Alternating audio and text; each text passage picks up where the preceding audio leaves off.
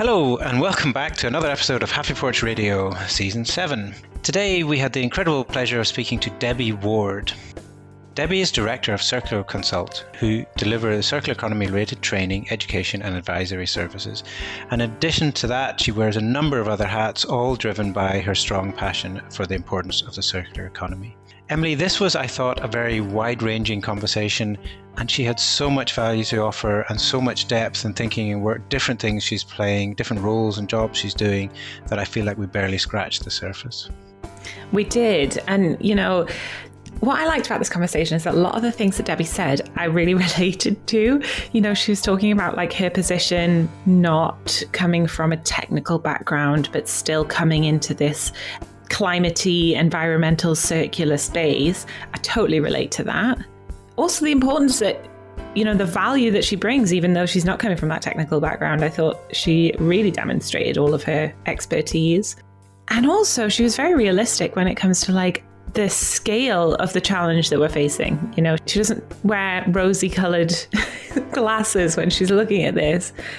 And yet there's still, you know, enthusiasm and hope and drive to make change. And also, I think, really delivered on the promise that we, or the, the goal of this season, which is to look at this wider systemic issue. I mean, this competition totally delivered on that, I thought. Really important part of the work that she's doing is tying the circular economy to climate and her carbon literacy training has a circular economy th- theme built in. She talked about the importance of the circular economy in the social setting and in local communities. She talked passionately right at the end of the conversation about the role of circular hubs and of all different types in local communities and how exciting that is and could be more so. But then also, we talked a lot about the systemic change within the construction industry and how both difficult that is and how there are she describes it pockets of brilliance. Yes, listeners, stick around till the end of the conversation because that community stuff comes at the end and it's really good and juicy. So it's worth the wait. Nice. And so, without any further ado, let's meet Debbie. Hi, thanks very much for having me along to the HappyPorch podcast. My name's Debbie Ward. I've got a few different hats, really. Firstly, I've got a small circular economy advisory business called Cirklo Consult. My main focus at the moment is carbon literacy training with a circular economy bent. So just kicking off some construction sector training on that. And then I also work a few days a week part time at the University of Wolverhampton with the ENTRESS program, an ERDF funded program. Um, so it's coming to the end of its contract, unfortunately.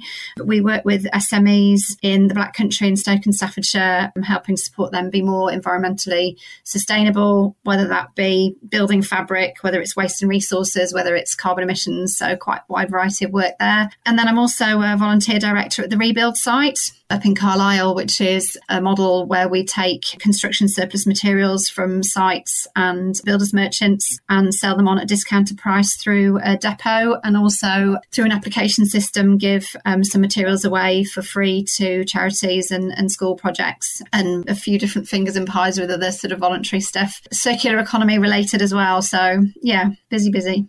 Awesome. Thank you so much. And really, thank you for joining us on the podcast. Really appreciate you coming along and taking part in these conversations. One of the reasons that I really wanted to speak to you was that, that one of the hats you're wearing there, you described about carbon and circular economy and how those two things sort of overlap and connect. I think that's a really interesting conversation to start.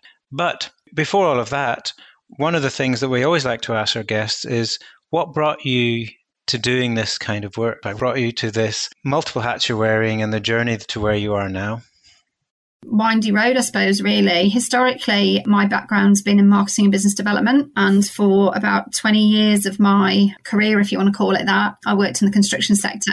And I think the sort of latter part of my time doing business development in the construction sector, I became more and more interested in sustainability and the built environment's impact from a sustainability perspective, from um, an ecosystem perspective. And that kind of led me to the circular economy. And a number of years ago now, I did a postgraduate certificate at the University of Bradford, an Ellen MacArthur Foundation Pioneer University. So, having done that innovation enterprise and circular economy qualification that really kind of gave me the additional knowledge to kind of dive in. So, kind of any opportunity, I was sort of talking at breakfast seminars. You know, if anybody stood next to me when networking at business development events, it'd be, okay, if I go and stand next to Debbie, she's going to talk to me about circular economy. And, you know, it's just something that I've become more and more passionate about as something that we need to be integrating into the way we live and work, really. And then came COVID and lockdown, and I had the sort of opportunity by um, being made redundant with my current role to say, okay, well, this is it, let's go for this full time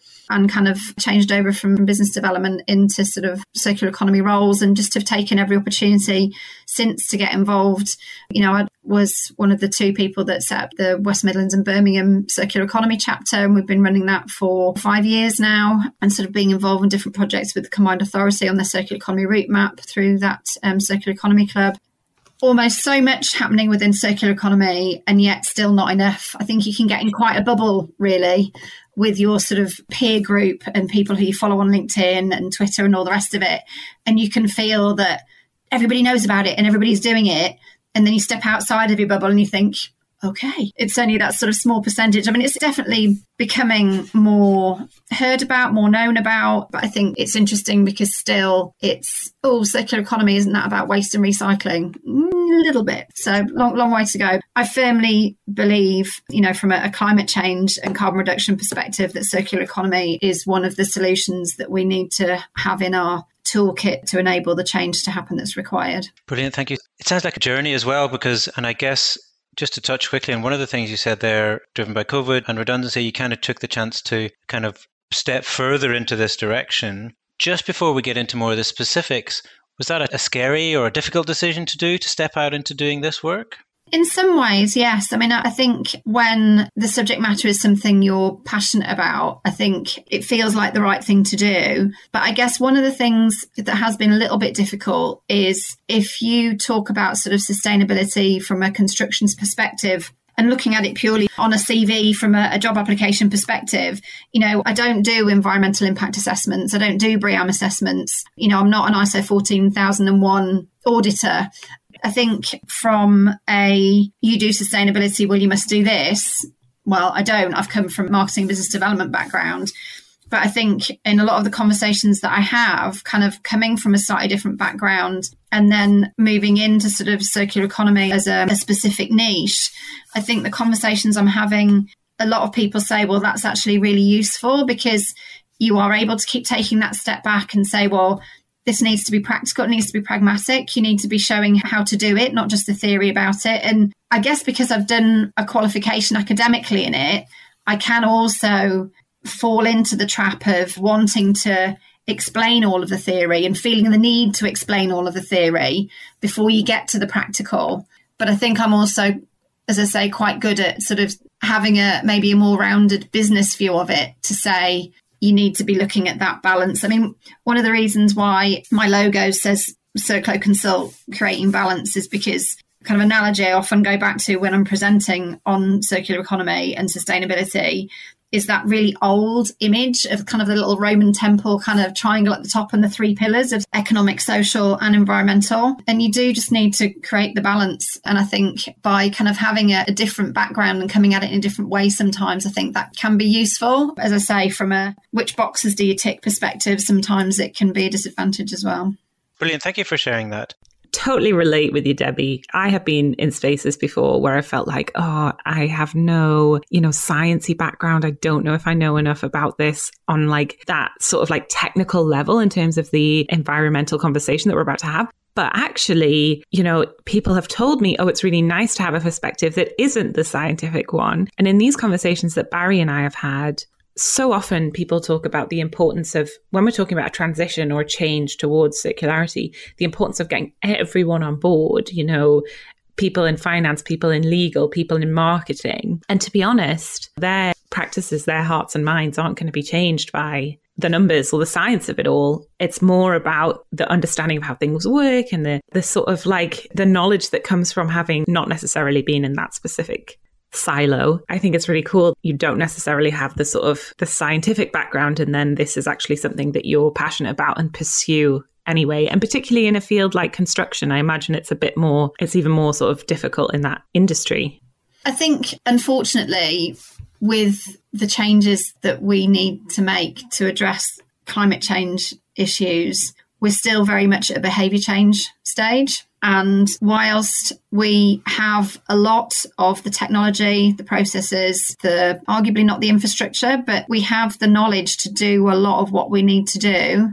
But for whatever reasons that you can read about in a myriad of articles as to why we're not doing it, we're still not making changes at the scale we need to be making them at. And I think the more people that are able to kind of have a sound knowledge of the science, but not necessarily a detailed knowledge of it, and can apply that across different stakeholders to enable them to understand why they need to be doing what they're doing looking at sort of the longer term picture really i think is a really important piece then you know you need all of those different people and all of those different mindsets to be able to make those changes yes that makes complete sense. Thank you. And thank you also for sharing that story about, I guess, transitioning. I think that's really relevant for us in this podcast and the audience and the people we speak to. I feel really passionately that we need, as professionals and businesses, we shouldn't be seeing this sustainability and circular economy as this separate conversation, but there's a real opportunity for us to take our professional lives and our professional skills and apply those and actually be involved in things like circularity conversations and change including going all the way to doing the work that you're doing. But even if it's not all the way in, but to, to, sort of actually be involved, that's a really important story to tell, as you said, to make that bubble bigger. But then, so jumping on to some two other things you said. One, you used the term sort of, I'm seeing the ecosystem changes that are needed, and that led you to circular economy. And then you talk about doing the carbon literacy training and how important that is, or circularity is to that. So, can you talk a little bit more about that? I think, you know, what the Carbon Literacy Project specifically there was obviously you know the training as well as that has done over the years and is continuing to do is really interesting you know i guess there's different ways to to skin a cat as the phrase goes but i, I think with my knowledge of, of the circular economy and how that can map out that you know, as Ellen MacArthur Foundation says, you know, it's the 45% of the stuff, you know, it's all well and good decarbonising energy, but there's a whole other piece that we need to look at as well. So I've incorporated circular economy into my carbon literacy training because I think it, it's a way of turning things on its head a little bit of how you might look at different ways of reducing your carbon impact. And you know just looking at it from a, a waste hierarchy perspective even just to make it really simple you know, and having, well, do we really want to get into the degrowth conversation? But, you know, having the refuse at the top of the waste hierarchy is a, a big thing, which often you don't see there. And, we know, quite often it starts with reduce and, you know, taking all the way that, all the way down, you know, the repair, the repurposing, refurbishing, manufacturing, you know, and then you've got the recycling right at the very bottom.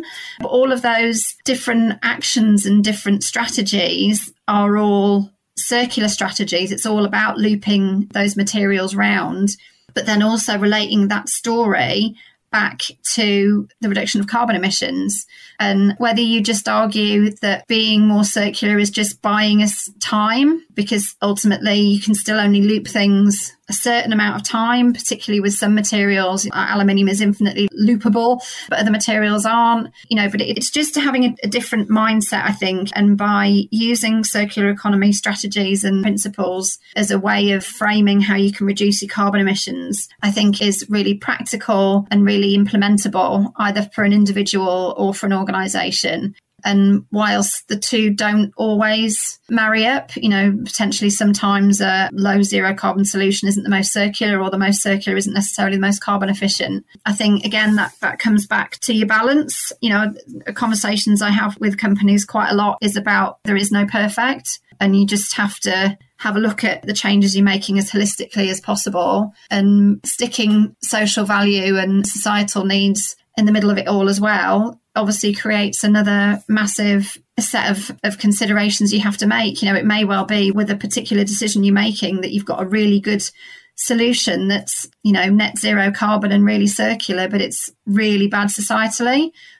Don't ask me, I can't think of something off the top of my head, but, you know, I think it's really important to have that balance when you're making those decisions. And it, it doesn't make it any less complex to be trying to balance all of those things. But every decision we're making, and sometimes I drive my husband mad for the decisions that we're making, even just as a household. You know, oh, let me have a look at the back of that packet. What, what's, what's that got in it? Or, you know, has that packaging got plastic in it? Or how many air miles has it travelled? And, and it, even just as a householder, it can be really difficult to understand what the best decision is. And, you know, when you're looking at it from an organisational perspective, I think equally, you know, greenwashing is obviously becoming much more of an, an issue. And, you know, you can see in the press a lot more legislation to come around that, which will be really interesting as to how that's audited. But I think we do really just have to use the tools that we've got available to us and be as informed as possible in the decisions that we're making. But just acknowledging that it isn't perfect, but we've just got to genuinely make the best decisions at the time. That's something that I think I feel equally strongly as you're describing there that we don't need 5 or 10% of the organizations and the people to be perfect we need 90% to be better than they are now. So, specifically a carbon literacy training, how do you find the reaction to that? Does it require an extra level of explanation? How does it change or affect the reactions and do you get from that training? I've just started my first couple of courses from being carbon literacy project accredited, but when I've kind of dovetailed that message with the work that I've been doing with the University of Wolverhampton, you know, that the audience feedback has been, you know, that it makes sense, that it if you try and go into the intricacies of the Ellen MacArthur Foundation butterfly diagram and start talking about technological and biological cycles, you can get quite far into it. And to a degree, you know, if the people that you depends on your audience, isn't it? You know, if the guys in your audience do have any influence around design, then it's obviously important for them to understand the technological and the biological and how that impacts on the you know the whole life and the disassemblable nature of that product and how it, those materials can then get put back in that loop you know obviously if you you know the classic example in construction is to screw not glue so those materials can then be taken apart and looped and, and reused. I think, I guess I would say this because, you know, when you've been doing it for quite a while, it kind of feels like second nature, but it, it does feel like the circular economy principles do make sense and very much dovetail into, as I've discussed, the carbon emissions reduction um, agenda. You mentioned, Debbie, a specific thing there about the, the construction industry of screw, not glue. I, I love that. I hadn't heard that before, but it's a great one to remember. Is there anything else like specific to that industry that makes it really ripe? Not just, you know, for the challenges here. I think, you know, we all know that it's sort of like energy intensive and material heavy industry. So the challenges can be quite obvious, but there may be the potential in this industry for more circular practices and also for, for more carbon literacy, for more understanding of carbon emissions you know, the construction industry, particularly the bigger players, are relatively well versed in not just carbon, but also circularity. The different kind of legislation and guidance. There was a particular one that came out about 18 months ago that if you wanted to tender for projects over £5 million, you had to measure your scope one, scope two, some of scope three, and show a carbon reduction plan and publish that on your website. So, you know, as I say, a lot of the larger players have done that quite publicly. And there are a number of different initiatives, like one particularly springs to mind, Grosvenor are doing quite a lot around materials reuse and pushing that with them, a number of different businesses within their supply chain to look at, you know, showing the art of the possible and really trying to drive that. But I think just come off the back of um, it was launched a couple of months ago a UK GBC report on systems enablers to circular economy in the construction industry. And we were talking again a lot about kind of the behavior change piece, sort of using the three horizons model of kind of business as usual, the transition horizon, and then um, horizon three of the ideal everybody's doing circular economy kind of horizon, if you like. And I think examples of circularity in the construction industry are becoming more frequent, but they're still quite niche. And I, I gave a presentation to um, a group of students a few weeks ago, architecture students. And what I think is going to be quite interesting is changing the mindset of architects to say, and it'd be interesting if, it, you know, when a client actually does this, to say you haven't just got a blank piece of paper anymore. You've got our brief, and those are the materials that are available to you in a 50 mile radius. Design the building that's really what we need to be looking more at because by using much more of the materials that are already there, you're obviously massively reducing your embodied carbon.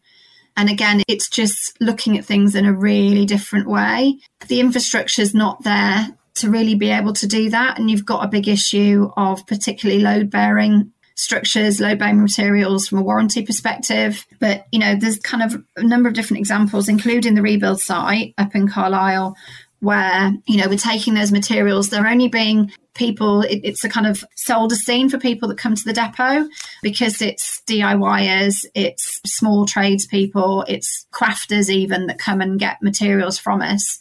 But what you're really needing to do is to scale up that model where the infrastructure is that architects have got the confidence to specify reused materials because they know that the materials are available. And the client and the developer and well the whole supply chain really that's involved in it have got the confidence to specify and build with and use that building then. They've got the confidence that the materials are going to perform as they should. And as a massively risk averse industry that's a difficult hurdle difficult barrier for for reuse. I think it'll get there. I mean, you know, definitely steel reuse. There's some brilliant examples. You know, Cleveland Steel are, are going great guns on that, taking predominantly steel from oil rigs. And there is a more complex sort of system for trying to take it from deconstruction sites out of buildings. It's not impossible. I think the steel is a great example. Heritage, you know, we've been doing it for a long time with heritage. You know, planning requires you to use reconditioned um, reused bricks in heritage schemes or to match them as closely as possible if you have to use new. But so i think there's a lot of knowledge in, in the heritage sector as well that we could tap into from a reuse perspective. But i think as well you know is designing for adaptability and flexibility and designing for disassembly. It really is kind of again that behavior change changing mindsets which is is huge for a, quite a a diverse and fragmented sector. And as i say there are pockets of brilliance and people really trying to push the envelope. But I think it needs some top down as well as bottom up. I mean, you know, even just looking at the VAT on new builds compared to refurbishments and redevelopment, the VAT on a refurbishment project is higher than it is on a new build. So, you know, that's not really sending the, the right message. It is, in fact, sending the 100% the opposite message. It's really interesting what you're describing there, where there is, as you say, pockets of brilliance happening. And you've mentioned some examples there, which I haven't heard before. In the construction industry, that problem of, uh, you say, quality or warranty or understanding the materials, I've literally had conversations with construction companies saying, even if we have an excess pallet of something that was brand new and we give it to somebody or we wouldn't buy it back to reuse in the next project because you know there's a chain of evidence there. We need to know that it's you know there's a missing piece in the infrastructure. So the problems there are huge but it's encouraging to hear that that is a, even a little bit of, a, of beginnings of momentum there. Do you think that in the example you give it where there's projects over 5 million have a certain requirements that they need to meet do you think that it's only realistic for that kind of level of change across the whole sector to be driven by sort of policy or legislative changes? Or where is the point at which it becomes, as a business model and economically, purely economically, the sensible decision as well? Well, I think from a, a, supply chain perspective of the availability of materials and resources, you know, that's obviously there's been issues with that recently with COVID and Brexit, and then unfortunately with the war in Ukraine. That has impacted the construction sector hand in hand with availability of materials is obviously then the price of those materials. I think, you know, with certain materials, there will in the future come a stage where alternatives will be sought and maybe reuse is one of those alternatives. I think from a housing association perspective, I know Clarion have got a circular economy strategy, so they're kind of one of the leading lights in that sector as well. I think councils, the public sector procures a lot of projects, and I think in addition to that sort of £5 million incentive from a carbon perspective, you know, they also need to be looking at you know, easier things, not necessarily maybe even for the building them, but you sort of look at how the fit out is being procured you know, is that public sector fit out project leading on reuse? You know, are they looking for businesses that are selling refurbished furniture as opposed to brand new? There's lots of different ways of sending a message. And as I say, I think that the carbon example of the over five million pounds is great, but there needs to be more, more, more leadership around that from a circularity perspective as well. I mean, the, the other really good example from a circular economy side is the circular economy planning statements that are in place in London, the, the Mayor of London and ReLondon worked on. So basically, if you are working on a project where that might go in for referral, that it's over a certain number of stories high, or if it's on Greenbelt, um, I can't remember the exact criteria, but your planning application has to have a circular economy planning statement put in with that planning application. And that has to demonstrate sort of the circular principles of, you know, designing for flexibility, adaptability, and disassembly.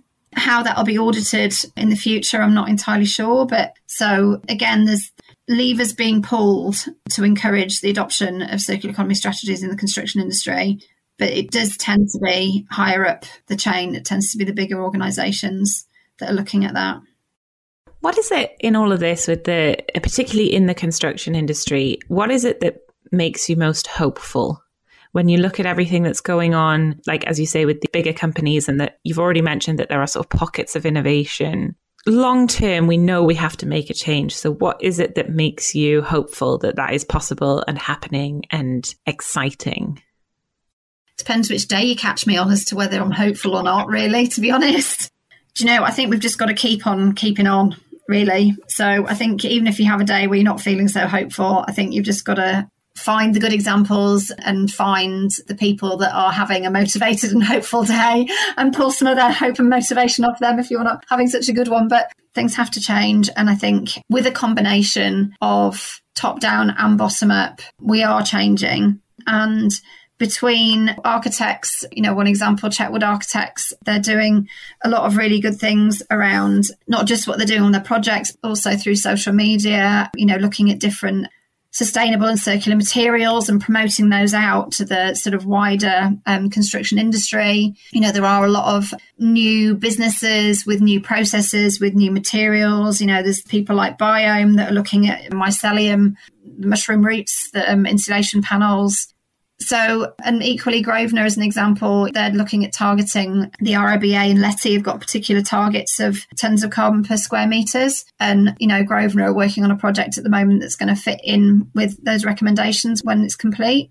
So I think there's plenty of examples to show what can be done. It's getting those into kind of the mass market. When that tipping point is going to happen, it just needs to happen more quickly than it is happening. 100% agree with that. I quite like what you say there about not shying away from the fact that some days are just hard and you just have to keep pushing on, pushing on. And you also mentioned earlier that this is just a hard thing to do, that this transition in general is just difficult. So, like, I really appreciate the realism. It's, it's important to keep reminding ourselves that we're trying to do something hard. It's not that we might be bad at it, but also it's really hard. So we can forgive ourselves. Unfortunately, we're running out of time. There's a couple of things that you mentioned that I'd love to explore. You quite rightly said we don't have time to get into the degrowth conversation. That would be fascinating. The role of servicization and sort of things like heating and lighting as a service in the construction. There's a whole lot of other things.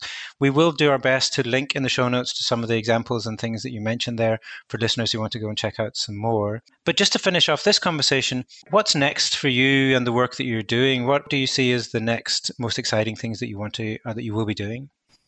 Well, I think something that I haven't talked about, which is another little bit of a soapbox of mine, is the connection of resource management and community resilience.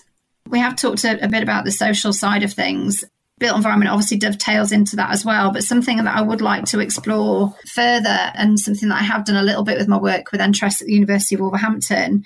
We recently did an event with Walsall Housing Group because they can see that link definitely between making more out of the resources that you've got, be it for economic reasons, be it for environmental reasons, initiatives like repair cafes and libraries of things and community gardens, you know, all those we've been working with an allotment organization as well. And, you know, that kind of base circularity of growing your own food, putting your food waste in the composting bin, it making compost that fertilizes your food, that helps grow better food. And, you know, that's just a simple loop but it, it's such an important one. And, you know, the whole thing around food and food waste and educating people more about where the food comes from and growing your own. And the whole thing then with repair cafes and libraries of things, you know, extending the resources that you've got, you know, and whether you're going there, as I say, from a, a less affluent you know demographic where you need to be able to repair things or borrow things or whether you're going there because you believe it's the right thing to do environmentally. I really believe by having examples, tangible examples of circularity on your doorstep. You know, your high streets are needing to be regenerated. You've got levelling up funding, you've got shared prosperity funding. Communities are in need of better infrastructure and driving that kind of resilient communities agenda. And I really believe these sort of circular hubs are a way of doing it you might be the boss of a construction industry, but you're also an individual potentially with kids, you know, that might take them along to a repair cafe. And I think having something that's community based in High Street where people can drop in and, and understand what it's all about is a great way to influence not only taking that back into the household, not only to educate kids, it's also spreading that circular message and that zero carbon message to members of businesses that can take it back into their businesses. And I, I, think that kind of community hub where you're demonstrating all of that, you know, potentially having a, a, cafe that's being fed by the community garden and, you know, a zero waste shop that might sell things that are repaired and the repair cafe that people don't, you know, they just donate it to be repaired rather than wanting it to be repaired and take it away. And the skills sharing that can be involved in that, you know, employment opportunities is just there's some an organisation called um, All Saints Action Network based in Wolverhampton that's doing that a lot, a lot of that already. They've got a wood recycling centre with a kind of a carpenter's furniture making kind of workshop to one side of it. They've got the cafe and the community gardens, and you know we need to be supporting more organisations like that that are demonstrating the circular economy strategies and net zero strategies, but very much from a community and social value perspective rather than an organisation perspective. I'm so glad you brought that up, Debbie. Thank you for mentioning this. I think it, I agree, it's so vitally important. And, you know, you've mentioned from like, you know, the community resilience side. And I think from like an emotional resilience side as well, you know, as individuals, if we have a community safety net in some ways, like whether that's to do with provision of food or whatever provision of anything, is a pressure that doesn't lie on a one individual shoulders. It's a shared collective responsibility and really ties into emotional resilience as well, which is vital when we're living through all of these crises that we're forever living through. So, yeah, thank you for bringing that up. And thank you for joining us on the podcast. It's been really fun conversation. Just finally, for those listening who want to find out more about you and the work that, that you do, where should they go? LinkedIn. I'm on LinkedIn. That's the best place to catch me.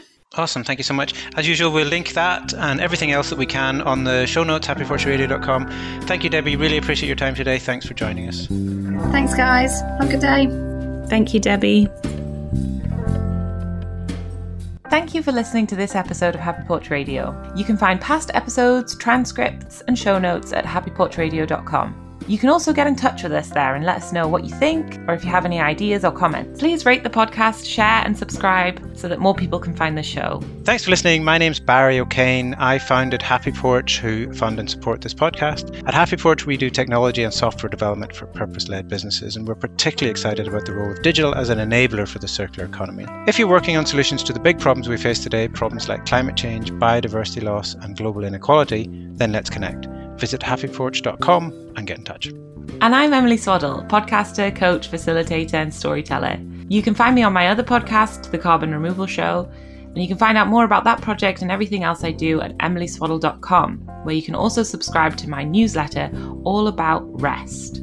If you're interested in anything I do, feel free to connect. You can email me on hello at emilyswaddle.com.